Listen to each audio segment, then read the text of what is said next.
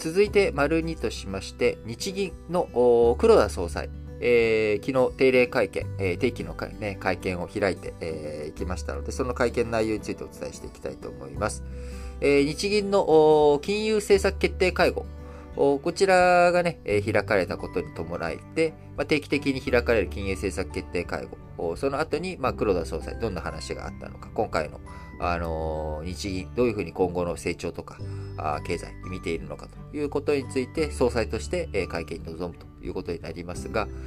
今回、金融政策決定会合の中で、2021年度、今年度の実質経済成長率見通しについて、前回の7月時点から0.4ポイント引き下げ、2020年度比プラス3.4%という数字が出てきました。0.4%というとね、ちっちゃく感じるなという方いらっしゃるかもしれませんけれども、日本の GDP というものは500兆円ございます。えー、なので1%で5兆円、0.1%で、えー、5000億円。なので、えー、0.4%というと2兆円ということになるんですよね。えー、思ったよりも2兆円 GDP が上がらないというような、まあ、こうざっくりですよ。ざっくりした計算でそれぐらいのインパクトがあるということです。で、えー、こちらね、もともと7月のところ、感染の拡大というものが、えー、止まるだろうと。えいうふうに見ていたところ、もっとね、経済伸びていくだろうというところ、やっぱり感染の第5波の影響もあり、えなかなか経済、え再稼働というところがいかない。で、緊急事態宣言の発出をやめてもですね、その後急激に消費が戻ってくるわけでもなく、みんなリバウンドが怖いな、恐る恐ると動いているという状況の中、また、えー、年末に向けて第6波が想定されている状況の中で、なかなか激しくみんなね、えー、お金を使ってくれない、経済活動、消費に回っていかないという現状があるということで、えー、経済成長率引き下げということになりました。えこういった消費者マインドのところだけでなく、えー、その消費者にね、いろんなものを売る側の企業においても、半導体不足など、えー、供給制約の影響で自動車を中心に輸出や生産が落ち込んでいるという状況でもあります。えー、こちらね、あのー、人気車種に至っては同社がね、かなり時間がかかるというような状況になっております。えー、僕ね、あのー、今度、永久コンタクトって皆さんご存知ですか ?ICL、えー、っていうコンタクトがあるんですけど、これ、目のね、えー、こう、まあ、眼球内に入れるといったらちょっと正しい表現じゃないんですけれども、まあ、手術して、えー、そこに入れるということを今度受けるんですが、あ検査しに行った時にですね、えー、今もうすごいなんか、あの、物流とかもあれ大変で、3ヶ月ぐらいかかるかもしれませんと。あの、それぐらいちょっと時間かかるというふうに、レンズがね、えー、オーダーメイドで僕の目に合わせたレンズを作るので、時間かかるかもしれませんと言われたんですが、えー、それがね、えー、2週間前、3週間前に、えー、言われて、えー、今週の月曜日に電話かかってきてですね、あのー、できましたって、えー、手術いつにしますって言われてですね、え、もうできたのって、3ヶ月かかるんちゃうんかいと。いうことだったんですが、なんかその辺ちょっと一部、その供給網の、なんかね、不安定化というところについては少し解消したのかなと思いつつ、やっぱりまあ半導体についてはね、なかなか、こう、今うまくいっていないという状況は変わらないというところですので、今後、引き続き日本経済の足かせになっていくんだろうなと。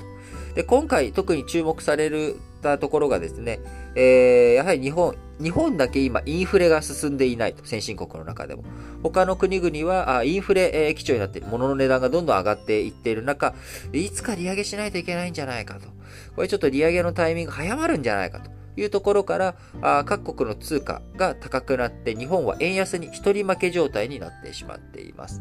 えー、内外金利差がね、えー、こう、強まっていくというところで、円安基調止まらない状態、円安が続いているという状況ですけれども、従来もともと日本というのは円安が進めば日本の輸出産業が伸びて、輸出産業が伸びたおかげによって、経済が良くなるということで、まあ、円安って基本的にいい方向だというふうに見ていたわけですが、えー、今回、総裁、日銀総裁の黒田総裁はですね、為替レートの経済の波及経路が変化してきていると。いうことで、えー、今、どんどんどんどん円安によって資源高と相まって日本経済打撃にむしろなりつつあるというような状況になっています。えー、それはそうですよね。さっき言った通り、あの、半導体が不足していて、日本の輸出、牽引している最大自動車、えー、こちらの輸出が、あ滞っているという状況では、別に円安になっても売るものがなければですね、あの、別に円安メリット、特にないわけです。えむしろ輸入していく、えー、こちら資源価格が上がって輸入額が増えていくってなると、円安っていうのは重荷になっているという状況になっているので、さあ、この状況の中でね、どういうふうに日本、あの金融政策取っていくのかというところで、非常に今後の舵取り難しくなってくるなと。今までのこの2000 12年、13年以降、アベノミクスが始まって以降の金融対策、えー、金融政策を維持すればいい状況とはちょっと変わってきちゃってるなと。じゃあ、世界と同じような動きをしたらいいのかというと、世界はインフレが起きている。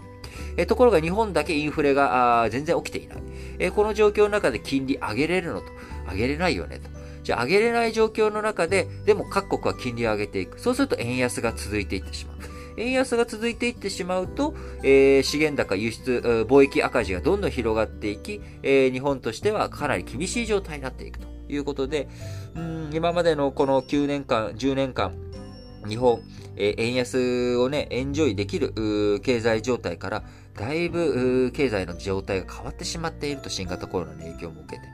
えー、その中で変わらないもの、デフレマインドというところで、これをね、なんとか克服していくっていうこと、えー、日本マグマのように溜まった強制貯蓄、これをね、いつどうやって吐き出していくことができるか。やっぱりこう、経済の再稼働、これをね、どういうふうに進めていくのか。ワクチン接種のね、ワクチン証明書の活用とか、いろいろと考えがあるわけですから、しっかりとそういったものをやっていき、日本の経済、なんとかね、上向きにベクトルを上げていってほしいなと思います。